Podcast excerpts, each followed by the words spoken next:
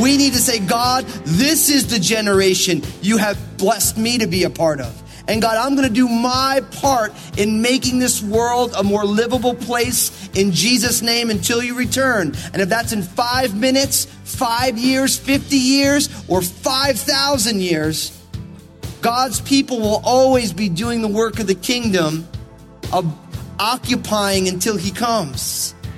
Joseph certainly was the right man in the right place at the right time for Egypt and the surrounding countries. If he'd been busy with a pity party when he was sold into slavery by his brothers, things would have turned out way different for that whole region. Pastor Daniel will be teaching about the importance of living your life in such a way that you will be prepared for things that God has planned for you, but you know nothing about yet. Now, here's Pastor Daniel in Genesis chapter 41 as he begins his message Brothers in Egypt.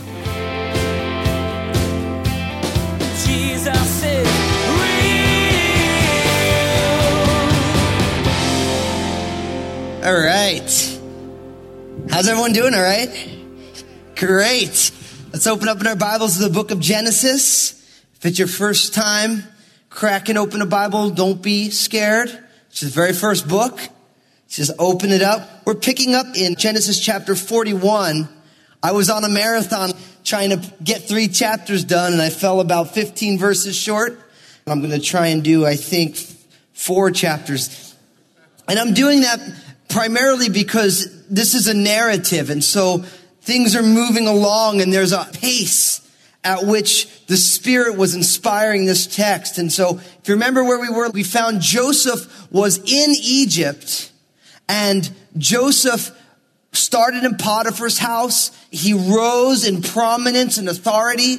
And then Potiphar's wife made false accusations against Joseph. And then Joseph ended up in jail and he started on the bottom again. And God was with Joseph every step of the way. And then Joseph rose in prominence and authority and he interpreted the butler and the baker's dreams. And then if you remember, when they got out, he said to them, listen, don't forget me, but they forgot him.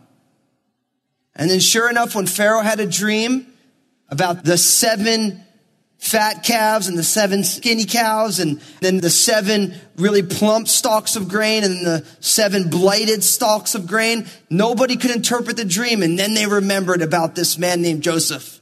They brought Joseph out and Joseph interpreted the dream.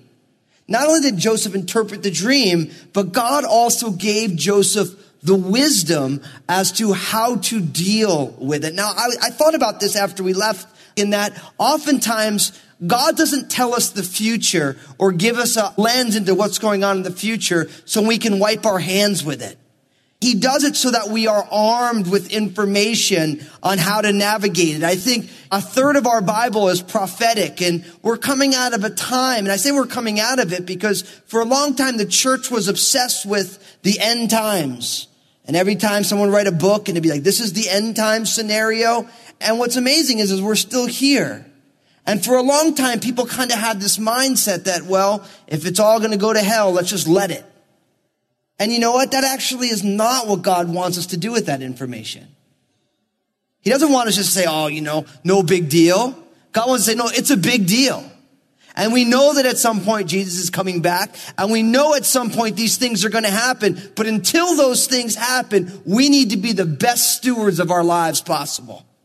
We need to say, God, this is the generation you have blessed me to be a part of. And God, I'm going to do my part in making this world a more livable place in Jesus' name until you return. And if that's in five minutes, five years, 50 years, or 5,000 years, God's people will always be doing the work of the kingdom of occupying until he comes.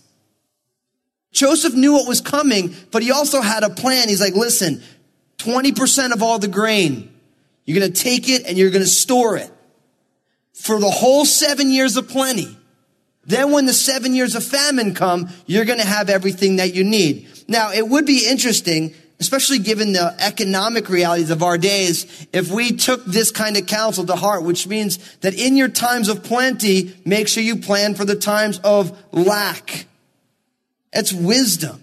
Do you remember in this, when Pharaoh elevates Joseph, he's like, we do not have a guy who has wisdom and the Spirit of God. It's wisdom to have foresight, to be thinking ahead. And Joseph does that. So pick up in verse 37 of Genesis 41.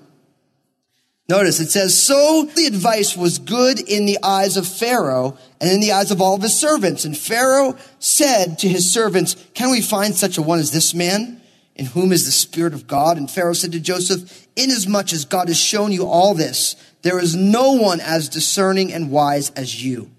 You shall be over my house and all my people shall be ruled according to your word. Only in regard to the throne will I be greater than you. And Pharaoh said to Joseph, See, I have set you over all the land of Egypt. Then Pharaoh took his signet ring off his hand and put it on Joseph's hand. And he clothed him in garments of fine linen. And he put a gold chain around his neck. And he had him ride in the second chariot, which he had. And he cried out before him, Bow the knee. So he set him over all the land of Egypt.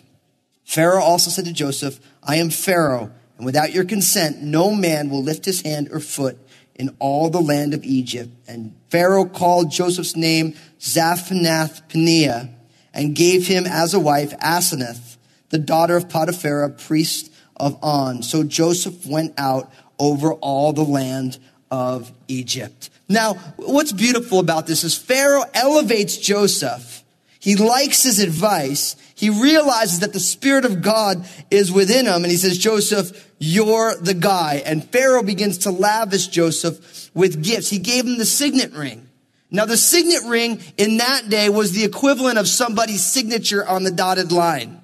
So it was a ring, and when a landowner or somebody would buy something, they would put a little wax on it and they put their signet ring on it, and you'd know it was theirs. Like my grandfather, Anthony Capadona, he has a gold ring with an AC on it. And I know I'm like, Grandpa, that's for Atlantic City, right? So those of you from New Jersey get the reference. I mean, he's Italian, so of course Atlantic City. But AC for, and that was his ring. He got it from his father and he gave it to his son, you know, the whole thing. It's the signet ring. It's the ring of authority. And in a lot of ways, this is exactly what Jesus has done with his church. And I will give you the keys of the kingdom of heaven. And whatever you bind on earth will be bound in heaven. Whatever you loose on earth will be loosed in heaven. It's Matthew 16, 19. So just the way Pharaoh bestowed his authority to Joseph, Jesus did the same to us. Notice he gave him fine linen garments. It makes you think of the robes of righteousness, right? Where Jesus takes off our filthy clothes and robes us with new clothes. He puts a gold chain around his neck.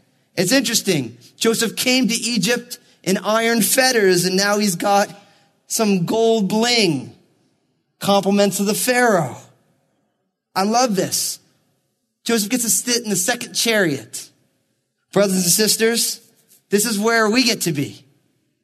I think of, there's a man named Brian Head Welch who was in a heavy metal supergroup called Korn. And this guy got radically saved out of all sorts of immorality, you name it. He was involved in it. And it's interesting that his ministry is called I Am Second. And for you and I, we live in a world where everyone's like, I'm number one. Look out for number one. I'm number one. No, no, as Christians, we say, no, we're number two. Jesus is number one. We're content with the second chair. We don't want the first chair. We give Jesus the place of primacy and we happily take the second seat and we're just stoked to be there. Because we give Jesus that place of authority in our lives. It's amazing that when Pharaoh cruises around with Joseph in the second chariot, Pharaoh cries out, bow the knee. The source of Joseph's authority is a greater authority. Same is true for us. Our authority as Christians come from the authority of Jesus, and he bestows it upon us. Joseph has total authority. He gets a new name, Zaphnath Paneah, which is Egyptian most likely for God speaks and he lives. That's what it means. Kind of a cool testimony, huh? Pharaoh calls Joseph, God speaks and he lives. Not only that, Joseph gets a wife. This woman named Asenath. So we find out that she's from the city of On. Her father was a priest.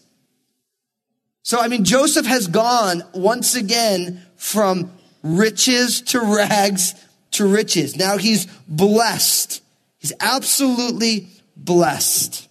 Now, look at what happens. In verse 46, Joseph was 30 years old when he stood before Pharaoh, king of Egypt. And Joseph went out from the presence of Pharaoh and went throughout all the land of Egypt. Now in the seven plentiful years, the ground brought forth abundantly. So he gathered up all the food of the seven years which were in the land of Egypt and laid up the food in the cities. He laid up in every city the food of the fields which surrounded them. Joseph gathered very much grain as the sand of the sea until he stopped counting, for it was immeasurable. Now, in verse 46, we realize that Joseph is now 30 years old. When all this began in Genesis 37 verse 2, Joseph is 17 years old when he has the dreams that end up leading to his brothers getting mad at him. Now, if you realize this, then what this t- teaches us is that for Joseph, this was about a 13 year ordeal. Now, why do I bring this up? Because I realize that we live in an immediate culture but God is not subservient to our immediacy of a culture.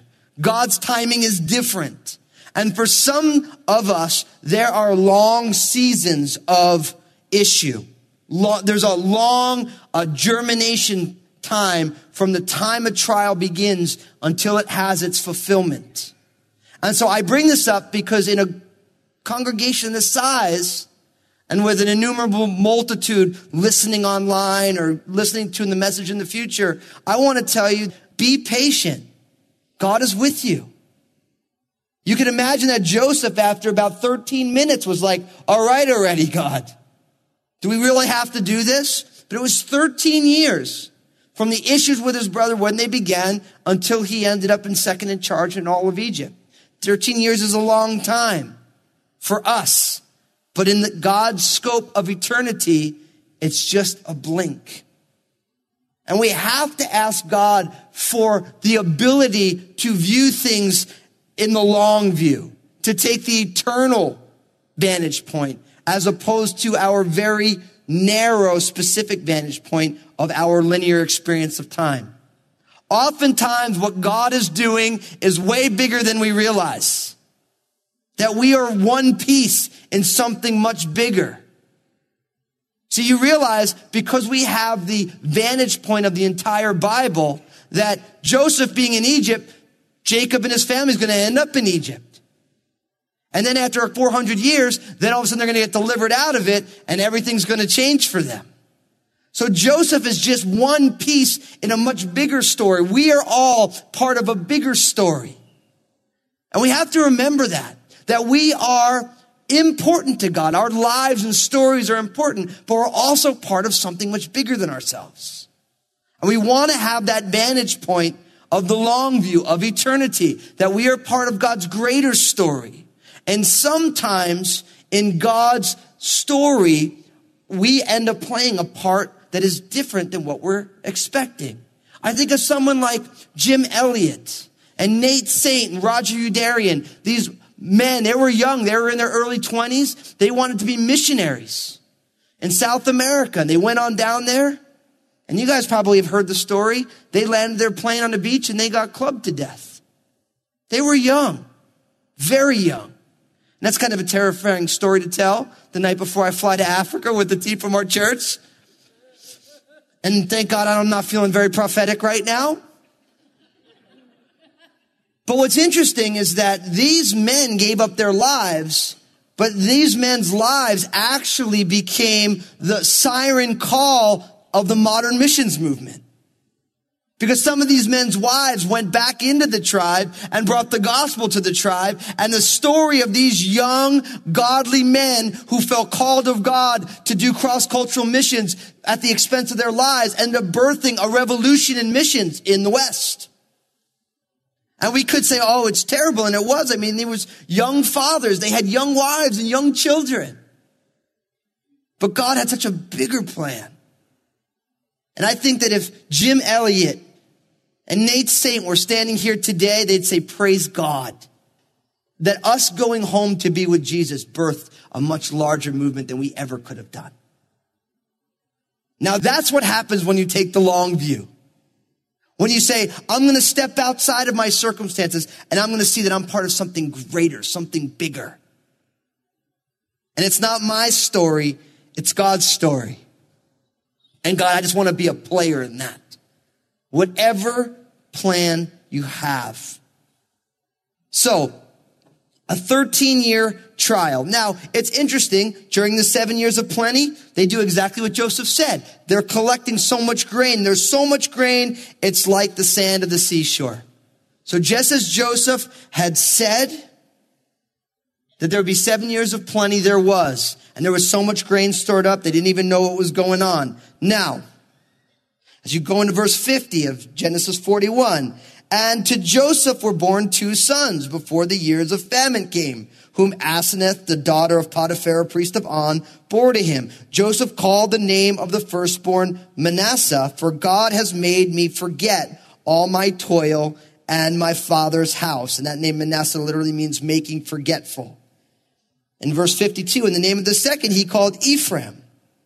For God has caused me to be fruitful in the land of my affliction. And Ephraim literally means fruitfulness. So we find that Joseph bears two sons. Now, why is this important? Because you're going to find in Genesis chapter 48 that Jacob is in effect going to adopt Joseph's two sons as his own. So what's interesting, I'm just going to throw this out here for those of you who have curious biblical minds. I hope that all of you do, but just tuck this piece of information in there. What's interesting is that Jacob had 12 sons, right? But when you read the lists of the 12 tribes of Israel, sometimes Joseph is named and other times Ephraim and Manasseh are named for all these different reasons. So although Jacob had 12 sons, there's actually technically 13 tribes. Now, why do I bring this up? Well, of course, in the New Testament, how many disciples did Jesus choose? 12, right? But one committed suicide, right? And what did they do? They picked up Matthias in Acts chapter 1. And then, of course, the apostle Paul was an apostle as well. By chance that there's actually 13 apostles? No. It all fits together. It doesn't always make sense why to us, but it all fits. Just as there are, in effect, 13 tribes of Israel because of the adoption of Ephraim and Manasseh by Jacob, they choose Matthias and the apostle Paul comes in later as well. Very fascinating. What's also interesting, just as a piece of biblical information, because he comes up, Ephraim. If you recall, and we're going to get there in about 30 years. But, but after Solomon, the 12 tribes split up into the north and south to what is most commonly called Israel and Judah. The 10 northern tribes are called Israel. The two southern tribes are called Judah. What's interesting is that out of the 10 northern tribes, the tribe of Ephraim is the largest. And when you read the prophetic books, they talk about Ephraim also because Ephraim, because he was the largest tribe, became symbolic of the 10 northern tribes. Just the way Judah, the two southern tribes, Judah was the largest. And that's why they get those designations. So it's interesting that when you're reading the prophetic books and it talks about Ephraim, the idea is the 10 northern tribes, but because Ephraim is the largest, it gets the place of prominence there. But that's where he comes from. Joseph's sons, Ephraim and Manasseh. Now, continuing in verse 53. Then the seven years of plenty which were in the land of Egypt ended, and the seven years of famine began to come. As Joseph had said, the famine was in all the lands, but in the land of Egypt there was bread. So when all the land of Egypt was famished, the people cried to Pharaoh for bread. Then Pharaoh said to all the Egyptians, go to Joseph. Whatever he says to you, do. The famine was over all the face of the earth. And Joseph opened all the storehouses and sold to the Egyptians, and the famine became severe in the land of Egypt. So all countries came to Joseph in Egypt to buy grain because the famine was severe in all the lands. Now you see this. Seven years of plenty, seven years of famine. There is an implication that I want to make for this, is that it's not always mountaintop time with God. There are mountaintop seasons and there are valley seasons. Some people call it the difference between manifestation and hiddenness. What this means is that just as we have the changing of the seasons in the way God created the world, there are also seasons in our spiritual lives. And for most of us, we just want it to be summer all the time. We just want it to be nice and warm, sunny, perfect. But realistically speaking, there are times of feasting and there are times of mourning. And that's just part of life. And I think the key for us is to remember that we can worship God in the storms and in the valleys with the same fervency than when we're in the mountaintop and when it's summertime. But that is a decision of the will. See, I remember when I was coming up to Crossroads a lot last year in the wintertime, right? I was taking off from San Francisco. It's foggy, right? But then you get up above the cloud cover and what is it? It's sunny. And then of course you come on down into Portland and you guys know what it's like. It's kind of misty. But what's amazing is every time you look up, even though it looks cloudy, you know that the sun is above the clouds. That's not there by chance. That's by design. So if you're in here today and you are in a cloudy season, a season of hiddenness, a season of famine in your soul, still choose to praise the God who still exists above the cloud cover. Don't let your circumstances blind you from the reality that the sun is still shining. God was still God when the famine hit in Egypt. God was still God when it was a time of plenty. So the seven years of famine hit, but the Egyptians are prepared. God had already shown them what to do. Joseph had done it. People start freaking out. There's no bread. Go to Joseph and do whatever he says. And Joseph starts to bring out the grain because he was prepared. He used foresight, forethought.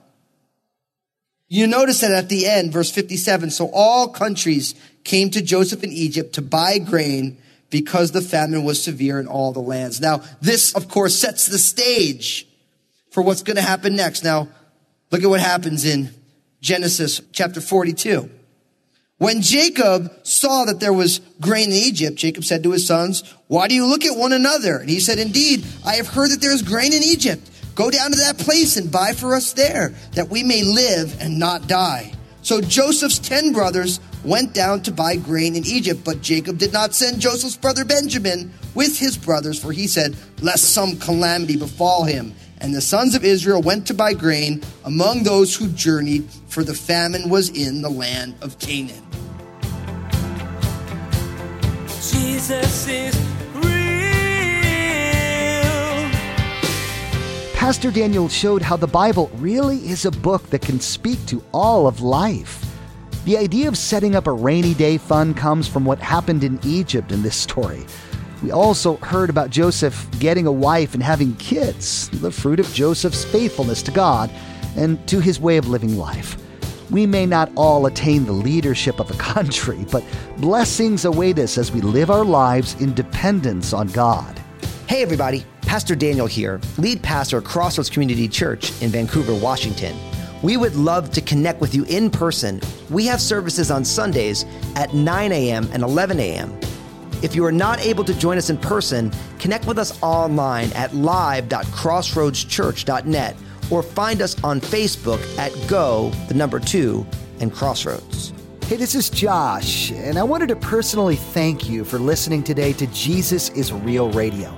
Did you know that Pastor Daniel also has a TV program? It's called Real with Daniel Fusco. I want to encourage you to go to JesusIsRealRadio.com, click on the stations option in the main menu, and find out if Real with Daniel Fusco airs on a TV station in your area. Next time on Jesus is Real Radio, Pastor Daniel will continue his teaching, Brothers in Egypt. The years of plenty have come to an end, the time of famine has begun. As the effect of the famine begins to be felt around the world, we're going to hear how Joseph's family back in Canaan is dealing with it. They make the reasonable decision to travel to Egypt, where they've heard food is, and buy some for themselves. You've been listening to Jesus is Real Radio with Pastor Daniel Fusco of Crossroads Community Church. Pastor Daniel will continue teaching through this series called Brothers next time. Until then, may God bless.